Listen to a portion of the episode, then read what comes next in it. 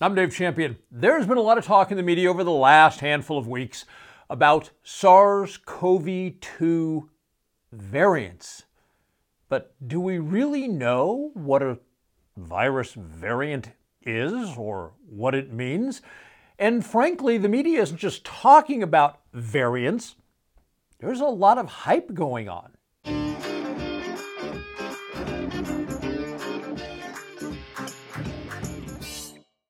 As we get going, I think it's really important to state at the outset that when the SARS CoV 2 virus mutates, creates a variant, it remains the SARS CoV 2 virus. It doesn't become some other Frankenstein kind of thing. So, how many viruses mutate? 100% of them. It's essentially what viruses do. How frequently do they mutate? Frequently. DNA genome viruses, uh, they mutate less often than RNA genome viruses, which gets into the whole replication thing. I'm not going to get into that. Uh, the SARS CoV 2 virus is an RNA genome virus, so it tends to mutate more than would a DNA genome based virus. Whether we're speaking of a new strain, a variant, lineage. These are all the product of the broad category or fall under the umbrella of mutation. Okay, so when a virus mutates, it can create a new strain which has the exact same meaning as a variant, or it can alter the lineage, which that mutation does not rise to the level of a new strain or variant. I said the words new strain and the word variant have the exact same meaning, and that's true. And for most of this SARS CoV 2 outbreak, the media was using the word strain. A new strain here, a new strain there, which is completely normal and to be expected. It's not like, ah, as the media would like you to believe. Why suddenly, just in the last eh, maybe six to eight weeks, have government media changed to using variant rather than a strain? Well, simple. A new strain didn't cause the, the public to be filled with anxiety and panic and fear. So, since strain didn't get that job done, they've changed now and they're using the word variant, which seems to be more effective in achieving that goal. People seem to be much more concerned about a new variant than they are a new strain, despite the fact they mean the exact same thing. A moment ago, I mentioned that you can have a mutation that creates a change in lineage without rising to the level of being a new strain slash variant. I'm kind of a research geek, so I found this really fascinating. I want you to take a look at this chart, which shows how the various lineage of the SARS CoV 2 virus has traveled across the world. Yeah, meaningless to the general public, but I find it intriguing. Every day, you breathe in millions of viruses. I don't think most people are aware of that. Uh, they think virus, bad. when the vast majority, I mean, it'd be hard to even put this into a statistical uh, equation for you. The vast majority of viruses are completely uh, meaningless to human beings. We literally breathe in millions of viruses a day. Every once in a while, some becomes pathogenic to humans. It causes some sort of illness. And when that happens, we have uh, basically two kinds of mutations uh, those that have no functional practicality to the actual virus. The virus mutates, but there is no functional distinction. It doesn't change much of anything. It might change something. If you were, if the virus had a brain, it might perceive a change. But we as human beings, it, there's no functional difference. So that is referred to as a silent mutation. Silent because, from the perspective of human beings, it's a pathogen, it's in the body, it has a mutation that does absolutely nothing, no functional distinction. So, as humans, we call that a silent mutation. Then there are mutations that do have a functional difference that human beings care about. Uh, and of course, we only care about viruses that are pathogenic to us, right? Uh, if they don't cause illness in us, we don't care how they mutate. So we start with the fact that of these, you know, billions and billions and billions of viruses, we only care about the handful at any given time that are actually causing problems for human beings. So then, when th- that handful of viruses, in this case, we're going to narrow that down to one virus, the SARS CoV 2 virus, when that virus mutates in such a way that there is a functional difference, we still don't care about it unless the functional difference adversely or positively, perhaps, affects us. The mutation of a virus can affect us in one of three ways. Number one, transmissibility. Number two, immunogenicity.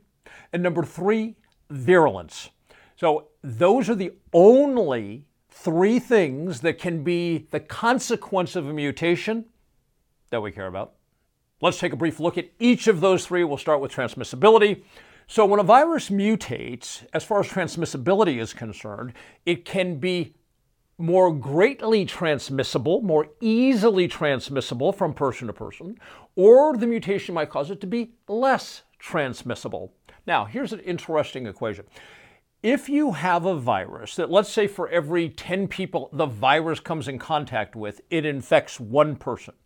If there is a mutation and now out of every 10 people the virus comes in contact with, it infects five people, that's a pretty significant jump in transmissibility, yes?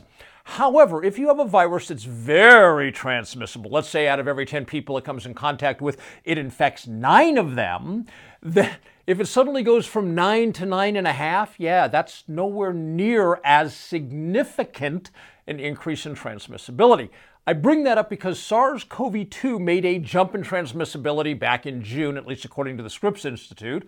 So it became highly transmissible. So as we're sitting here talking about this in January, almost February of 2021, the transmissibility, the, the jump that a mutation could cause in transmissibility would, in its very nature, since it's already highly transmissible, any jump that it would take in transmissibility would be fairly irrelevant. That's not what you're hearing from the media, is it? Proving the transmissibility of a virus has increased or decreased. I know that people love to think that when epidemiologists or biostatisticians say something uh, or the media reports something, it simply is because that guy said so. But the truth is, it's virtually impossible to tell whether a virus mutation has caused the virus to increase its transmissibility or decrease its transmissibility or perhaps stay the same. Here's why. In order to prove that, you would have to say, for instance, Mary Jane, okay? You would have to say that if she was exposed to the original version, she would not have gotten infected. But having been exposed to the newer version, yeah, she suddenly got infected. So how would you know? How would you compare this? You would have to literally lock her up in a very sterile environment. You would have to intentionally expose her to the original version of the virus. You would, after say 10 or 15 or 20 days, depending on the virus, you would then have to introduce the uh, new variant that you presume perhaps is uh, has a greater transmissibility rate. You you would have to expose her to that and see if she became infected with that newer version. And then there's all sorts of variables that you would have to control for that you can't. And then, of course, the fact that that happened, say, let's say Mary Jane did become infected with the newer variant. So you say, aha, it's more infectious. So what happens if you then take Billy Bob and you do the same thing with Billy Bob? And he doesn't become infected with either one. So you see the problem, right? It is virtually impossible. It is it is numerical hypothetical guesswork on the part of epidemiologists when they say, oh, yeah, that, that's less transmissible, or now it's more transmissible. Oh, always take that with a grain of salt. Immunogenicity, all right, so a fancy word meaning that the antibodies that protected against the original version of the virus may not or will not protect you against the subsequent or newer variant strain of the virus. Okay? So, can that happen? Yes, it can. But statistically, it's incredibly rare. And of course, that's one of the things that the media is, is just really playing on right now. Oh my God, the new variant. Oh, oh we might not have immunity to the new variant. Oh my God. Okay. okay. So statistically, it virtually never happens. The reason for that is the human body's immune process is pretty sophisticated. I don't know if you remember going back to perhaps June, researchers were trying to explain why school age children seem virtually unaffected by SARS CoV 2. And the hypothesis they came up with is a lot of the common colds that go around are coronavirus. So they said since children, they're in that, com- that communal environment of the classroom and then they're out on the play yard and they're screwing around, um, that because these, the common cold caused by various coronaviruses, uh, the family of coronavirus had circulated within all these children. Therefore, when SARS CoV 2 another coronavirus or another virus within the family of coronaviruses came along, the children's immune system were like, okay, that's a coronavirus. We know that. We're done with that. And they would immediately defeat it and it would not get in them. It would not make them sick. Okay. So that was the hypothesis put out by researchers that children had a, a fair degree of natural immunity to the SARS CoV 2 coronavirus because they had antibodies pertaining to the family of coronaviruses. Okay, so you see what researchers are saying then is we've got this broad family of coronaviruses that these kids have had. So all the antibodies for this broad spectrum of coronavirus, yeah, it can work against this one called SARS CoV 2. So suddenly now, here we are in January, cusp of February of 2021. Suddenly the argument is well, it's still a coronavirus. But if it mutates just this little tiny bit, oh my God, then your antibodies won't stop it anymore. Okay, so this is fear mongering. The idea that because the SARS CoV 2 virus has a tiny, tiny shift, a mutation in its amino acid profile, that suddenly the human body that saw the original version and created antibodies. Now it's got this little tweak in the amino acid profile. Now your body's not going to be able to fight it off. Yeah. So the odds of that are about as close to zero as we can statistically say. There's a phrase in statistician work, and that is statistically insignificant. And the odds that the SARS CoV 2 virus, that the amino acid profile of one of these little mutations could shift enough that if you had it and developed antibodies, that you cannot fight it off again, is statistically insignificant. It is incredibly tiny. All right, so we've covered transmissibility and immunogenicity. Now let's move on to virulence. Virulence is how sick a person becomes when that virus causes whatever disease it is a particular pathogen causes within them. In this case with SARS-CoV-2, if it develops into disease, that disease is referred to as COVID-19. So in that context, virulence means how severe the COVID 19 would be.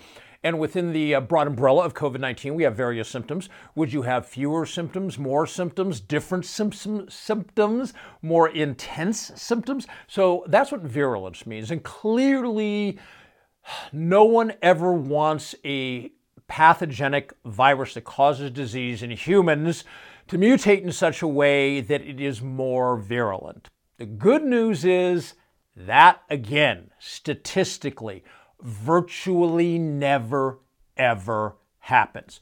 Does it happen? Sure. But the odds are infinitesimally small. It virtually almost never happens. Now, I know you've got people like Anthony Fauci out there, you know, and he always does this stuff. He never says, this is so, that is so. This is so. What he says is, I have great concerns about the fact that it's going to be more virulent, it's going to kill more people and make more. I have great concerns about. Okay, so I think it's really important to note a couple of things.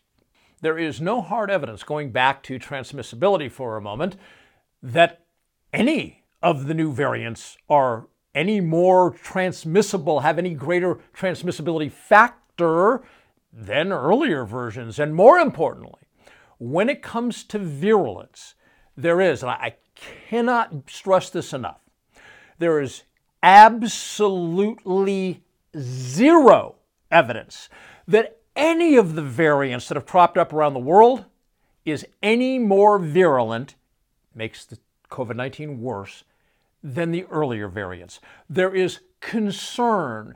Scientists are looking at it. Researchers are examining it. Okay, that's fine. That's cool. That's what you would want to do in the middle of a viral outbreak. You would want to examine these things. So, as I'm sitting here talking to you at the very end of January, beginning of February 2021, how much evidence is there that any of these variants is more deadly than the earlier versions? Zero. Okay? So when you see this in the media, them reporting that, oh my God, Anthony Fauci said, or whatever the narrative is, I want you to be, I want to be clear with you that there is absolutely no evidence that any of that is true. Let's recap. On transmissibility, there is no evidence that any recent strain, variant, has changed the transmissibility factor of SARS CoV 2. Again, back in June, there was a claim that a variant then caused dramatically higher infection rates. But if we want to stick to the last couple of months, there is absolutely no evidence that any of the new variants that they're talking about the South, South African variant, the uh, South American variant, the UK variant there's no evidence, evidence different from a false narrative. There is no evidence that the transmissibility is any different. Immunogenicity. There is, again, no evidence that any of the new strains or variants, this goes all the way back from day one, if we consider March of 2020 to be day one, I think it was actually earlier than that, but if we just draw an arbitrary line and say March of 2020, there is absolutely zero evidence that any of the strains or mutations or variants uh, that have occurred with SARS CoV 2 have resulted in a situation where if you had it, defeated it, you have antibodies, you now have immunity. There is no evidence that that has changed by any of the strains or variants that we've seen in the last couple of months. And virulence. This is, of course, the big one because this is the one that the media and the government and people like Fauci want to terrify the public with. That this mutation or the, or the one we're expecting next week, yeah, it's going to make things much worse. It's going to kill a lot more people. Again, statistically, the odds are infinitesimally small that that would happen. And as far as evidence, it hasn't happened as of this time. So I think it's really important when the media and government is um, using these factors to try and scare the public, that the public actually is aware of what the data says and whether or not there is evidence to support any of this fear mongering.